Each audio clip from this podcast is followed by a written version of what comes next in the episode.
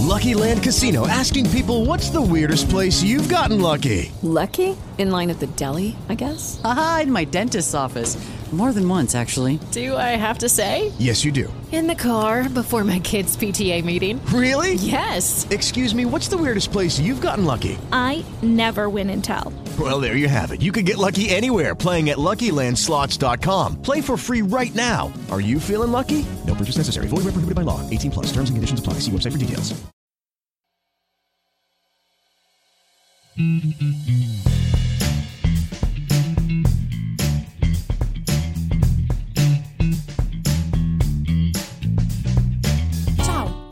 Benvenuti a Facciamo un film, un podcast prodotto da Officine Mattoli creato da Claudio Balboni. In questa seconda puntata, insieme a Bruno Oliviero e Leonardo Accattoli, parleremo di come si scrive un soggetto. Buon ascolto! Eccoci qua alla seconda puntata di Facciamo un film, un podcast prodotto da Officine Mattoli, l'associazione che dal 2010 si impegna a diffondere la cultura cinematografica nel mondo, nell'universo e soprattutto nelle Marche, che, faccio notare, è l'unica di queste cose a essere plurale. Oggi non è Natale, non è il mio compleanno, eh, ma un po' lo sembra perché parliamo di scrittura e lo facciamo con due persone a me molto care. In questa prima parte c'è con noi Leonardo Accattoli, sceneggiatore, scrittore, autore teatrale, agitatore culturale, molto attivo nel maceratese e soprattutto amico di Officine Mattoli e mio. Ciao Leo. Ciao Claudio. Nella seconda parte sarà con noi Bruno Oliviero, ma intanto Leo faccio a te la prima comodissima domanda di questa intervista, e cioè che cos'è il soggetto?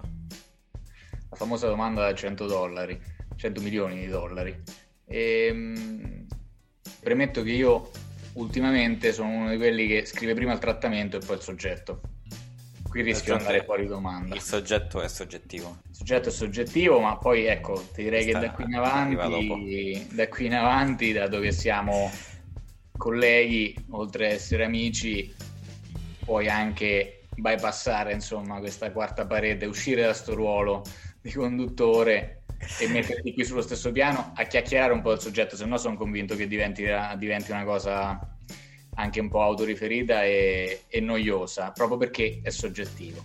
Comunque una definizione di soggetto, per chi non sa proprio di cosa stiamo parlando, potrebbe essere cioè, quel, quel qualcosa che, che, è una via di mezzo tra un riassunto scolastico e un racconto narrativo, nel senso che è eh, comunque un documento che di solito va tra le 3 e le 10 pagine, non più lungo. Mm. Diciamo in media un soggetto sta tra le 5 e le 8 per come, per sì. come ho visto io, in cui si racconta la storia dalla A alla Z senza dialoghi, in maniera eh, riassuntiva, più chiaramente possibile, perché solitamente il soggetto dopo la sinossi è la prima cosa che, e delle volte l'unica cosa che le, leggono i produttori.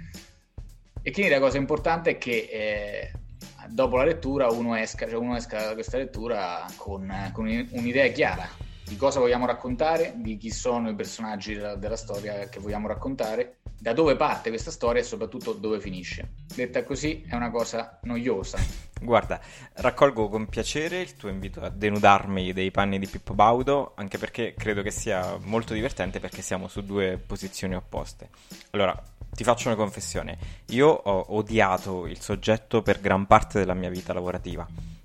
Anche io preferivo la scaletta, fondamentalmente preferivo giocare subito con, con la storia. E oggi per me il soggetto è la mia cosa preferita, è la prima cosa da cui parto, perché è l'unico documento in cui hai la possibilità di ragionare sul respiro totale del film eh, queste 5-10 pagine scritte in forma di racconto eh, ti permettono di eh, vedere il film nella sua interezza e ti costringono a non lavorare sui dettagli, sui meccanismi della storia. Nel soggetto, secondo me, c'è il cuore del film. Eh, ci sono tutti gli elementi che fanno la storia, ma secondo me non è nemmeno necessario che ci sia tutta la storia o almeno tutti i meccanismi della storia, ma eh, ci devono essere sicuramente gli eventi principali, il personaggio, il mondo della storia e il gusto, il sentimento con cui questa storia è raccontata. E ora ti faccio una seconda domanda, e cioè che cosa c'è nel soggetto secondo te e da cosa parti tu nello scrivere un soggetto? Allora, c'è sicuramente tutto quello che tu hai detto. Passo al soggetto, ultimamente ci arrivo sempre dal trattamento, quindi lo deduco da, dal trattamento. Da questo punto di vista mh, è, è una, un'operazione abbastanza abile e agile perché, perché in pratica faccio un sunto di un qualcosa che già mi funziona. A meno che non c'è un evento all'origine di una storia, cioè quindi un evento talmente particolare da cui proprio ha origine la nostra idea e anche la storia che andiamo a scrivere, ti direi che parto dai personaggi e in linea di massima da, da un protagonista se c'è. Uh-huh.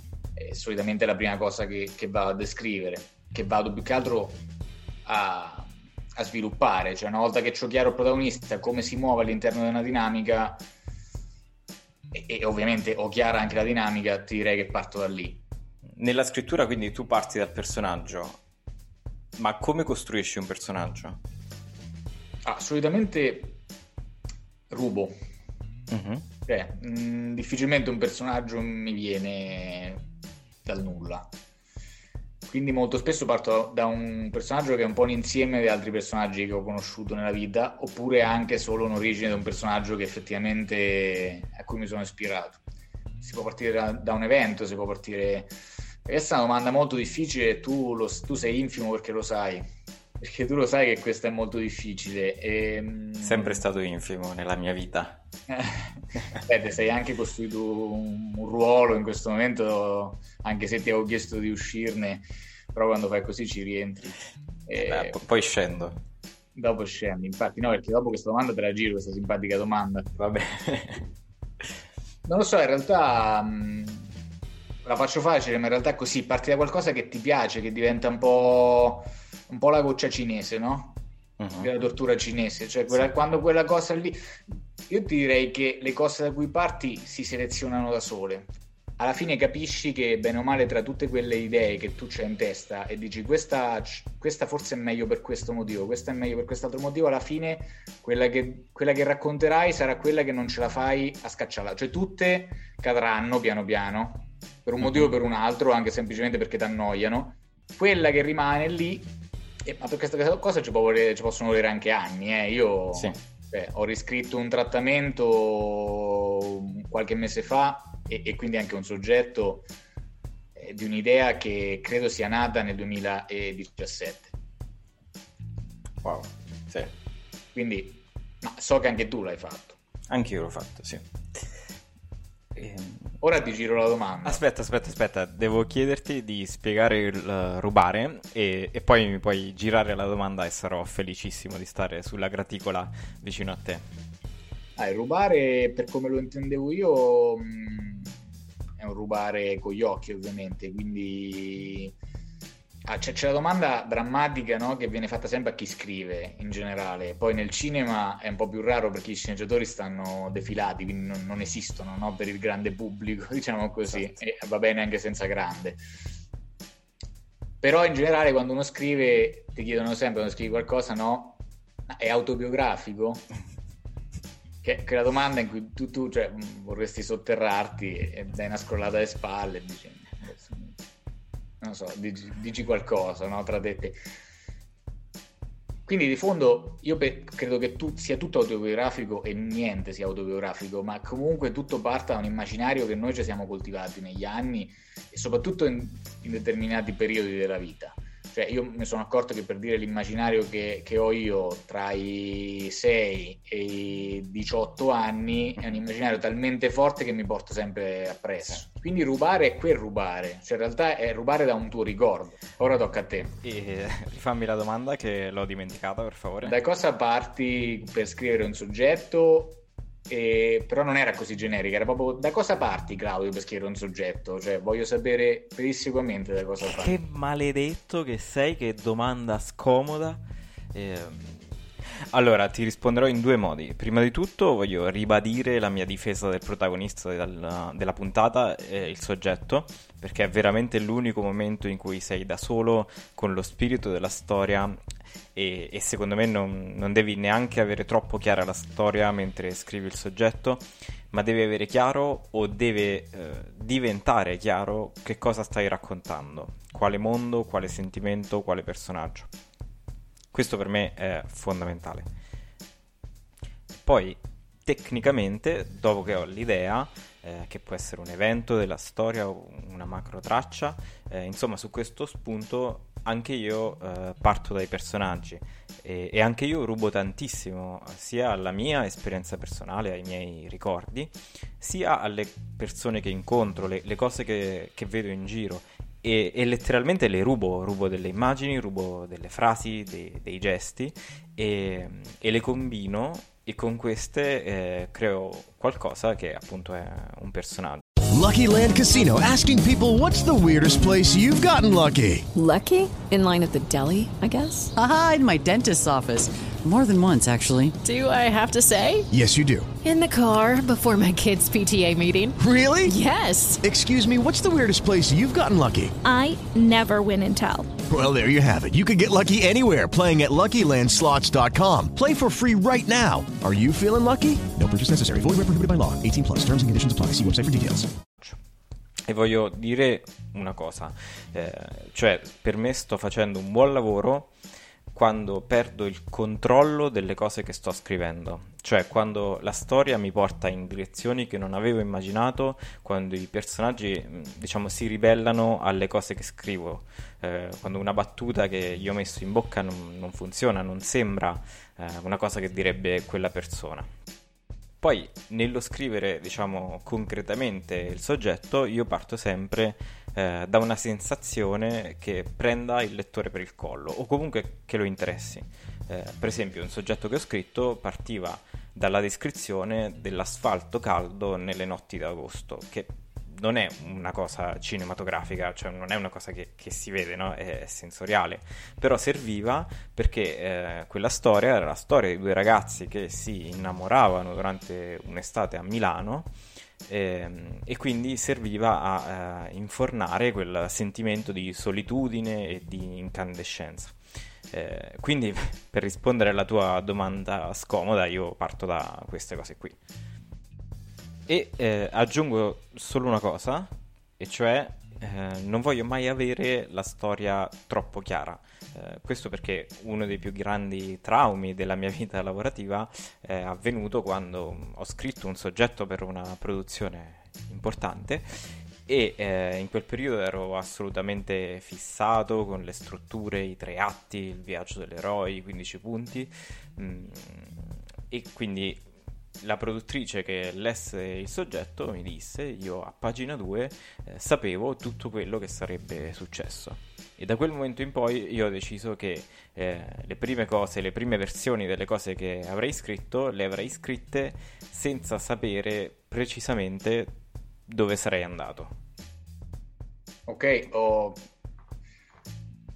Qua o invertiamo i ruoli, nel senso mi sono venuti in mente diversi, diversi spunti a questa cosa che hai detto. La, la, prima, la prima, cosa vabbè, è, è, una constatazione, delle volte i produttori non si rendono conto di quello che ti dicono e di quello che comporterà. Però c'aveva ragione, c'aveva perfettamente no, ragione. Ma c'ha ragione perché è concreta la questione questa cosa dei tre atti, per esempio, è una roba che si insegna, ma va anche detto che questo mestiere va insegnato, ma in realtà secondo me bisogna essere bravi a insegnare poche cose bene, perché tutto il resto viene un po' da quello che tu dicevi, cioè la sorpresa che ti suscita, cioè un po' lo stupirsi anche di se stessi, credo che ruoti esatto. tutto intorno a questa cosa qua, a questo mestiere qui. Quindi, eh, e voi Officina Mattoli credo lo facciate bene, cioè bisogna insegnare poche cose ma buone e non è una cosa, non è tanto per dire, per modo di dire, è così. Questa struttura dei tre atti eh, di cui si parla perché delle volte, cioè perché fondamentalmente è, è così, ma se ci pensi quando uno ti racconta una favola da piccolo o anche vai al bar e ci stanno i vecchi e ti raccontano gli aneddoti loro, è proprio insito nella, nella, storia, cioè in una storia che uno racconta che ci abbia tre atti. C'è un inizio, c'è uno svolgimento e una fine. Anzi, se tu ti interrompi alla fine del secondo atto, uno dice, eh vabbè, ho capito, ma come va a finire questa cosa? Quindi ti viene automatico. Sì. E... Quello che tu dici sul soggetto, lasciarsi stupire, mi trova d'accordo. Io, mh, mm, quando dalla, cioè il momento in cui dalla scaletta passo al soggetto, solitamente non ho mai il finale. Oppure, non ho la oppure ecco, la cosa che mi capita di più ultimamente, non ho la parte prima del finale. Quindi diciamo la parte tra fine secondo atto e mhm. inizio terzo atto. E dopo che sto un po' in scaletta così, dico vabbè, andiamo, scriviamolo, vediamo dove ci porta. Il finale ovviamente cambia molto spesso, è la cosa che cambia di più, ma in realtà cambia tutto. Cioè, diciamo che dal, questo possiamo dirlo, dall'idea alla sceneggiatura, cioè all'ultima stesura della sceneggiatura, sì. quindi quella definitiva, il film cambia di media una decina di volte. E io credo che quando cambia stai facendo un buon lavoro. Perché è quel momento in cui ascolti la storia, ascolti i personaggi e smetti di dirgli dovete fare questo, dovete fare questo. Adesso sto dicendo una cosa molto astratta, ehm, però credo che sia vero. Cioè, quando li ascolti, quando sei ricettivo verso le cose che scrivi, queste cambiano e ti portano, secondo me, nella direzione giusta provo a completare questo che tu dici. Questo accade anche perché eh, va sottolineato un aspetto fondamentale di questo lavoro, che è un lavoro di squadra, cioè il cinema è un lavoro che si fa insieme e la scrittura, io credo che proprio questa, se si trova una sinergia, bisogna essere fortunati perché poi scrivere con qualcuno è più difficile di, insomma, di, di sposarci, sì, probabilmente. Cioè, sì instaurare una Sono relazione d'accordo. patrimoniale perché è un qualcosa veramente che sta sotto il pilucco proprio. Cioè, la, la, scrittura cinematografica non è statica come quella di un libro, ma è in movimento. Io me la immagino sempre, cioè me la immagino sempre, la vivo sempre così, dentro una stanzetta a, a bere birra per un anno. sì. e, se no, e se vogliamo togliere la birra per non fare pubblicità occulta alla birra, se vogliamo togliere sì, la birra... Comunque... la lobby della birra paga profumatamente questo podcast. Diciamo anche un'altra cosa. Cioè il soggetto è quella cosa che più di ogni altra deve convincere un produttore. Quindi in realtà il soggetto è il nostro amico più caro. Io lo amo, no, io veramente lo amo, cioè per me è proprio la cosa più bella adesso. Io, per esempio, mi piace molto questa nostra chiacchierata perché siamo proprio agli opposti, ma io odio la scaletta.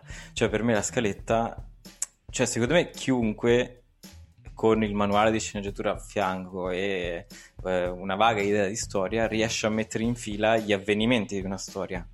Ma dare un, a quella storia un sapore, dare a quella storia un punto di vista, come diceva Carlo Sironi nella prima puntata, quella è la cosa che fa la differenza.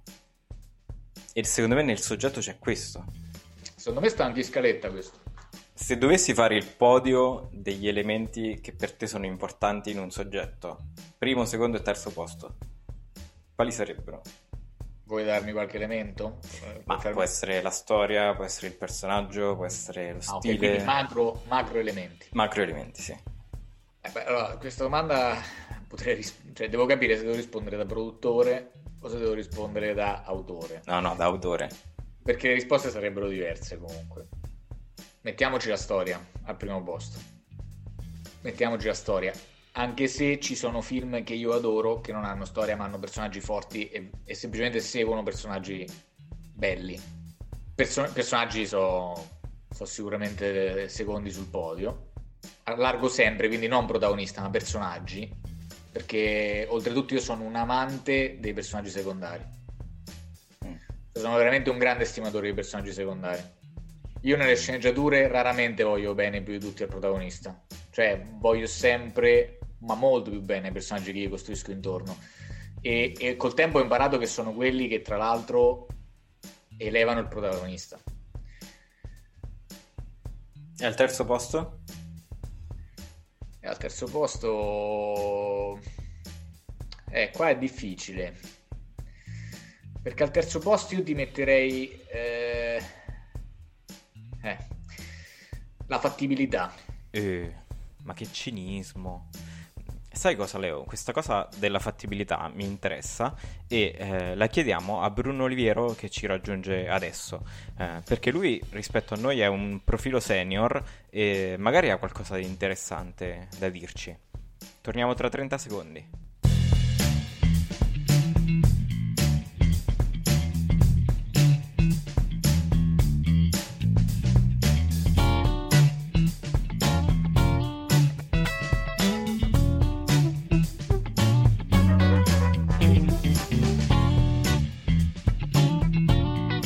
Siamo tornati, siamo tornati con l'artiglieria pesante o se vi piacciono i giochi di parole l'artiglieria pensante perché con noi eh, c'è Bruno Oliviero. Ciao Claudio, ciao a tutti, sono molto contento di questo invito che mi hai fatto. E grazie a te di aver accettato, siamo molto contenti di averti qui. Eh, tu inizi ad avere una filmografia abbastanza corposa, quindi eh, citerò solamente alcuni titoli, eh, così evitiamo di fare notte. Tu sei un regista e sceneggiatore, eh, hai diretto moltissimi documentari, l'ultimo è uscito recentemente ed è disponibile in streaming, si chiama Cattività e ha come protagoniste un gruppo di donne, eh, donne di mafia, detenute del carcere di Vigevano, eh, che eh, prendono parte a un laboratorio di teatro partecipato eh, dove eh, raccontano la loro storia e la mettono in scena. Ognuna mette in scena la storia di una delle detenute eh, poi hai diretto due film di finzione, eh, La variabile umana e Nato a Casal di Principe, e hai scritto due film con Leonardo Di Costanzo, eh, il primo L'intrusa, che è andato a Cannes qualche anno fa, e eh, Aria ferma, che uscirà a, a breve. E, ecco, mentre riprendo fiato dopo aver riassunto la tua carriera in 10 secondi, vorrei chiederti quando è che capisci eh, che uno spunto che hai avuto, che un'idea che hai avuto, eh, può diventare un film che ha le gambe per uh, diventare una With lucky landslots, you can get lucky just about anywhere. Dearly beloved, we are gathered here today to. Has anyone seen the bride and groom? Sorry, sorry, we're here. We were getting lucky in the limo and we lost track of time. No, Lucky Land Casino, with cash prizes that add up quicker than a guest registry. In that case, I pronounce you lucky. Play for free at LuckyLandSlots.com. Daily bonuses are waiting. No purchase necessary. Void where prohibited by law. 18 plus. Terms and conditions apply. See website for details. Storia e che vuoi effettivamente raccontarla. È una domanda complicata, ma non faccio il, il piacione, diciamo così, ma eh, produttore di, di, quasi tutti i miei documentari in Francia, eh, che dice un film si fa sempre per ca- delle cattive ragioni, cioè che è, arriva sempre un momento in cui ti batti tanto per fare un film, cerchi di farlo in tutti i modi, cerchi di coinvolgere diciamo, i finanziatori per fare quel film e poi a un certo punto per una questione o fatto di cronaca o il, il fatto che uno delle persone che, che facevano parte del, del tuo cast è diventato importante o perché eh, un dirigente una mattina si è svegliato che, che gli, gli, gli, piace quell'idea che per anni non gli è piaciuta, a quel punto il film si fa. Mo, tu invece mi hai chiesto un'altra cosa in realtà. Per me è un processo molto lungo, ecco, questo lo posso dire. Eh, credo che sia quando io trovo e quando trovo in, una, in uno spunto che mi interessa, in un trafiletto che ho letto sul giornale, o su, dentro un raccontino o in una cosa che mi è venuta in mente qualcosa di personale. Adesso, per esempio, cioè, da ieri ho in testa questo film ehm, perché io, io, ho uno studio al piano terra e quando apro la finestra per far passare l'aria sento tutto quello che accade sul marciapiede e ieri a un certo punto c'era un uomo, un sudamericano, che parlava al telefono con qualcuno, era molto preoccupato di quello che gli era accaduto. Cioè, cosa gli era accaduto? Che la banca l'aveva chiamato perché eh, c'era in atto un eh, pignoramento a seguito di rate che non aveva pagato. Ma non era lui, cioè non, non aveva lui contratto quelle rate. Questa cosa è successa pure a mia sorella, cioè che, che ti rubano l'identità fanno a tuo nome delle rate per comprare delle cose, non le pagano e poi pian piano, visto che, che, che di solito po- sono pochi gli elementi che ti rubano, tipo il codice fiscale. Però la cosa era che questo sudamericano parlava male l'italiano, aveva la banca, cioè iniziava ad avere il sospetto che fosse stato suo figlio e, e quindi immediatamente mentre ascoltavo questa conversazione mi sono detto ma guarda che, che bella storia, cioè un, un uomo eh, immigrato sudamericano in una città come Milano che a un certo punto si trova dentro questo intrigo della, dell'identità rubata e deve risolvere, deve far capire che non è stato lui e, e tutto è contro di lui perché gli hanno rubato l'identità, perché addirittura lui inizia a sospettare di suo figlio, anche se suo figlio gli ha detto e ridetto che non è stato lui. Diciamo, forse ci sono troppi temi, però mi sembrava una piccola storia così che mi piace, cioè mi piace proprio, mi, mi sembra che però non, non, forse non diventerà mai niente nel mio procedere. E se questa cosa resiste un po', eh, forse un giorno diventerà un paio di pagine. E se queste pagine resisteranno alla scrittura, perché poi la scrittura è, per me è un banco di prova, quando non riesci a scrivere eh, due o tre pagine su una cosa vuol dire che questa cosa non ce l'hai ancora chiara e quindi ti conviene andare oltre. E se poi questa cosa diventerà occasione per parlarne con un produttore, forse potrebbe diventare un film, però deve resistere a tutte queste, tutte queste prove, no? Se sono aperte molte parentesi, quindi è difficile anche concentrarla, concentrare tutto in un'unica domanda perché mi verrebbe da farne almeno due o tre. Il consiglio che ti senti tu di dare a noi e a chi ci ascolterà, qual è il giusto compromesso tra il film che si vuole fare e il film che poi invece si può fare? Cioè questo compromesso tra la scrittura di un qualcosa e la fattibilità di quel qualcosa. Allora, io credo che, se, che, che non c'è nessun compromesso tra le due cose, nel senso che si fanno i film che si possono fare e uno che scrive di cinema deve tener conto anche di quello e nello stesso tempo deve tenere molto ferma la sua idea perché è solo attraverso quella peculiare originalità, se c'è, che arriverà a farlo, anche dentro un sistema che sembra eh, fermo e sclerotizzato, perché poi se vediamo i casi sono i film più strani che si fanno in Italia che hanno successo. Quindi quello che io mi sento di dire, volevo citare una, una, una frase di, di Kent Aruf che a me piace molto, eh, sul fatto che, che lui ha tenuto viva questa piccola fiammella, ci ha creduto nonostante tutto, ma, in realtà tu mi hai chiesto una cosa molto specifica, cioè, e, quindi ribadisco, eh, Bisogna tenere presente il fatto che, che, il cinema è un sistema che non è la letteratura, cioè non è una cosa che tu eh, scrivi e finisce lì. Però il cinema ha bisogno di innovazione continuamente o di eh, approfondimento della tradizione, che a sua volta secondo me è sempre un'innovazione. Secondo me bisogna fare quello che, che si, si, si, ci si sente capaci di fare fino in fondo tenendo presente che il cinema un... non si fa solo scrivendo. Eh. La mia esperienza non funziona mai quando cerchi di stare a, a pensare eh, a cosa andrebbe bene, perché cioè, tutti gli altri hanno le tue stesse informazioni e teoricamente stanno facendo tutti la stessa cosa, è un po' come, come nella biblioteca di Babele di, di, di Borges, no? Scusa Bruno, eh, nella mia crassa ignoranza non ho il riferimento della biblioteca di Babele. No, nella biblioteca di Babele di, di Borges ci sono tutti i libri, semplicemente perché attraverso un'arte combinatoria tutte le parole che esistono vengono combinate e ricombinate in tutte, come si dice, in tutti gli ordini possibili. E allora nella biblioteca di Babele ci sono tutti i libri scritti, tutti i libri da scrivere perché l'arte combinatoria delle eh, infinite possibilità di combinare le parole una dietro l'altra alla fine producono delitto e castigo. Poi ci sono tante altre cose che sono insensate nella biblioteca di Babele, no?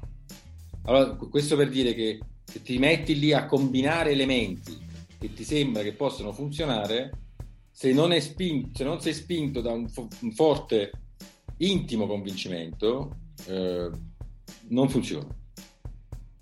Sì, questo discorso tra eh, diciamo creatività e fattibilità mi ricorda un po' il caso di Charlie Kaufman, che insomma lo sceneggiatore americano famosissimo, ehm, e lui per anni eh, diciamo, andò in giro con la sceneggiatura di Essere John Malkovich.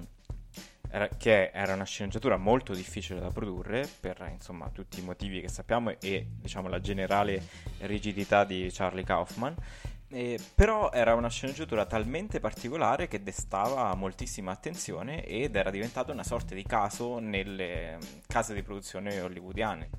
Sì, Gianni Mero disse una cosa ancora più interessante, di cui mi ero dimenticato, mi è venuto in mente adesso. Disse, dovete pensare che voi quando iniziate a scrivere un film lo farete dopo tre anni, due o tre anni. E quindi voi dovete scrivere una cosa che interesserà delle persone tra due o tre anni. E qual è il modo per sapere questa cosa qui? Lui, lui, lui non lo disse all'epoca. È quello di cui stiamo parlando, cioè se questa cosa ti interessa molto, la cosa che stai scrivendo ti interessa molto, ha a che fare con delle cose in, in generale molto interessanti per te e non incidentalmente interessanti per te, cioè non è la questione se Salvini rimarrà nel governo o no, è proprio un incidente, non ti interessa. Al limite ti interessa cosa succede nel potere. Credo che molto di quello che hai detto no, eh, proviene da, da, una parte della pancia, cioè da un qualcosa che sta, che sta, che sta in un punto che non, non, so dire, però cioè la scrittura in quest'ottica qua si può insegnare oppure l'unica cosa che davvero si può insegnare e vale la pena insegnare è come renderla vendibile? Eh, si può insegnare. Io penso che si debba insegnare, eh? cioè si può insegnare e si, si deve insegnare perché è un, è, è, è, un modo per valorizzare t- tutti. Cioè io, io credo che tutti hanno dentro qualcosa di interessante. Ecco, tutti non lo so, nel senso che ce ne sono alcuni esseri umani che per come esternano le cose a volte preferirei che non le esternassero, però per come intendo io la scrittura, dico una banalità terapeutica, ma, ma, ma penso che la scrittura è insegnata anche a quelle persone che quando le sento esternare preferirei che non esternassero, produrrebbe qualcosa di positivo, perché la, la, la scrittura è un processo di, eh, di grande onestà con se stessi. Quindi sì, penso di sì, e non per vendere. Io penso che questo, questo per esempio non si possa insegnare. Ci sono dei modi per eh, rendere più accattivante ciò che scrivi, eh, ma io credo che sia importante ciò che scrivi. Dopo poi trovare il modo di renderlo accattivante. Eh, ok, abbiamo qualche problema d'audio, io chiedo scusa e pazienza ai nostri ascoltatori, purtroppo eh, come tutti eh, registriamo in situazioni semi-apocalittiche, però vorrei farti un'ultima domanda Bruno prima di salutarci, cioè vorrei chiederti eh, di raccontarci come hai iniziato a fare cinema, qual è stato il tuo percorso. Molto semplicemente, nel senso che organizzavo a Napoli un cineforum, facevamo dei, dei, degli incontri per mestieri. E ne facevamo uno sul, corto, sul cortometraggio di questi incontri con due cortisti. E uno di questi cortisti mi guardò e disse ma tu quanti anni hai? Cioè, io ho 24 dice ah eh, c'è un finanziamento per eh, giovani sotto i 25 anni lui aveva già 37 anni una cosa così e disse vuoi fare la testa di legno? Io dissi sì sì sì, mh, mm, volentieri, però mi fai poi vedere come si fa? Diciamo noi avevamo inventato la storia, adesso mi sto un po' dilungando, però arriviamo poi alla questione del soggetto secondo me. Noi ci documentammo su questo luogo, un campo approntato per il terremoto del 1980 e questo luogo era, aveva un problema di vivibilità rispetto all'amianto, c'era dell'amianto in tutte le, in queste case che avevano erano state approntate per il terremoto dell'Irpinia in urgenza, diciamo così. Uh, quindi l'amianto, cioè le tettoie si deterioravano e c'era questo problema di salute pubblica, diciamo, però lì c'erano gli ultimi degli ultimi e quindi questo problema di salute pubblica non veniva mai affrontato e ci immaginammo una storia che, che partiva un po' da questo, cioè da una fantomatica fantomatico ordine di sgombro per motivi sanitari. E il giorno in cui andammo in questo posto per girare la scena del, dello sgombero, cioè che non era la scena dello sgombero, era una scena in cui arrivava uno con un foglio in mano e diceva il comune ha mandato questa cosa qui. Eh, arrivammo sul set e trovammo pompieri che spegnevano una barricata infuocata poliziotti che cercavano di arginare una specie di manifestazione che stava partendo da questo posto verso la strada principale. All'epoca presidente della circoscrizione dove giravamo a Napoli, eh, che parlamentava con i rappresentanti delle case, di fatto era iniziato lo sgombero. Eh, e io dissi al mio coregista del, dell'epoca dobbiamo girare è assurdo, è, è, è, così forte tutto ciò che sta accadendo. Noi giriamo, abbiamo il nostro attore, mischiamolo a questa cosa, vedrai che sarà più forte. E lui si, si oppose perché avevamo una sceneggiatura, quel giorno era prevista una scena. E quindi lui si, si sedette, all'epoca giravamo in pellicola, si sedette sulle pizze di pellicola che stavano nel furgone e io per fortuna ero più alto di lui, un po' più grosso di lui. E quindi quando lo minacciai di picchiarlo se non mi faceva prendere la pellicola, lui cedette. Girammo, eh, io girai piangendo, mi ricordo, perché erano amici anche. Cioè, alla fine erano persone che frequentavamo, che avevamo frequentato a lungo per documentarci e che stavano vivendo un momento difficile.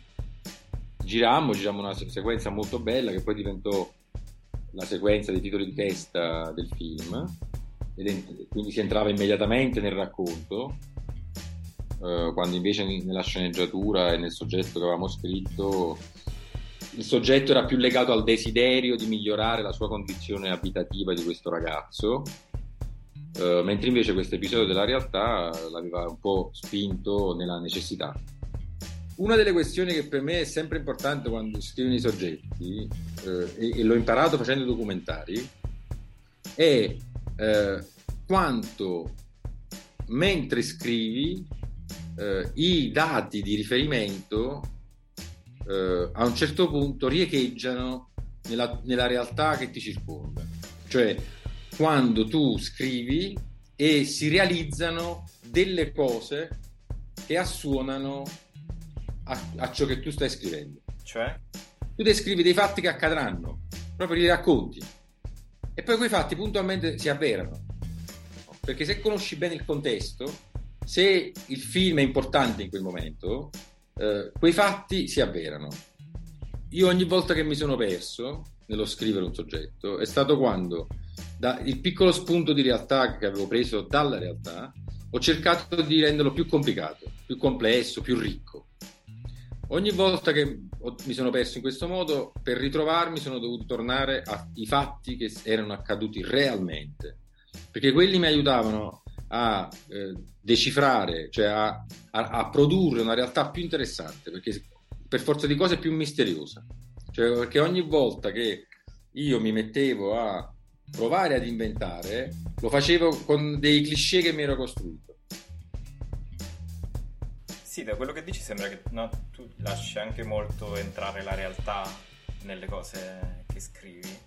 E mi sorge proprio una domanda spontanea se eh, c'è qualche lavoro eh, o soggetto che è andato in direzioni che inizialmente magari non sospettavi neanche seguendo questo metodo. Sì, spesso sospettarlo, cioè il fatto di non sospettarlo nemmeno, no. Il sospetto c'è sempre, altrimenti non inizi. L'idea, secondo me, è una specie di sospetto. sospetti che eh, quella cosa possa essere interessante per te e per gli altri. Eh, dopodiché a volte è la scrittura che proprio ti porta lontano, cioè a, ti porta lontano da quello che avevi pianificato. Uh-huh. Cioè, che intendi? Eh, intendo che a un certo punto i personaggi prendono il sopravvento. Guarda, ogni volta che uno, che uno lo legge nei libri che, degli scrittori o nelle interviste, anche a me sembra una cazzata. Però è vero. No, no, è vero, è vero. Però è vero, cioè nel senso che eh, a un certo punto que- non, quello non vuole andarsene. Sì. Cioè, dice il ragazzino è arrivato lì da, dal pastore, se ne deve andare, ma non se ne vuole andare. Sì, è vero. E lo, lo capisci che quello non se ne vuole andare. E invece noi dobbiamo andare, quindi io ti ringrazio Bruno e ti saluto. Eh, grazie mille. Ciao Claudio, ciao Leonardo. Leo, arrivati a questo punto è rimasta solo una domanda, e cioè eh, qual è il prossimo passo che dobbiamo fare per fare un film?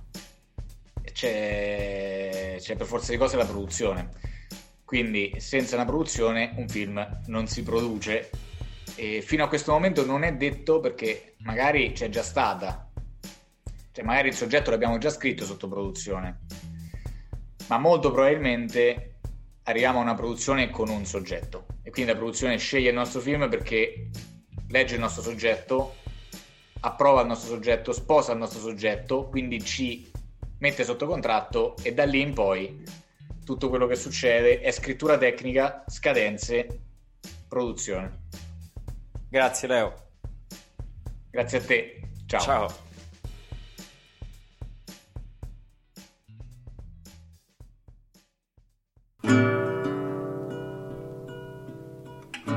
Avete ascoltato Facciamo un film, un podcast di Officine Mattoli. Condotto da Claudio Balboni con Bruno Oliviero e Leonardo Accattoli. Le musiche sono di Davide Di Luca. Il logo è stato creato da Flow Digital. Vi diamo appuntamento al prossimo episodio.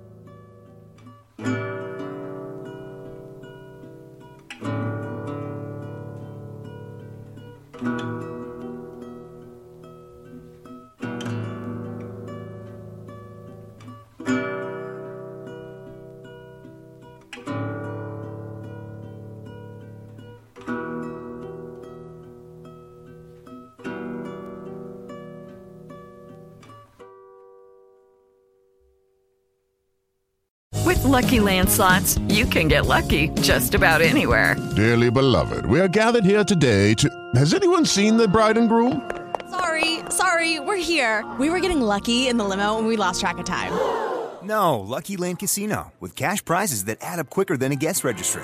In that case, I pronounce you lucky.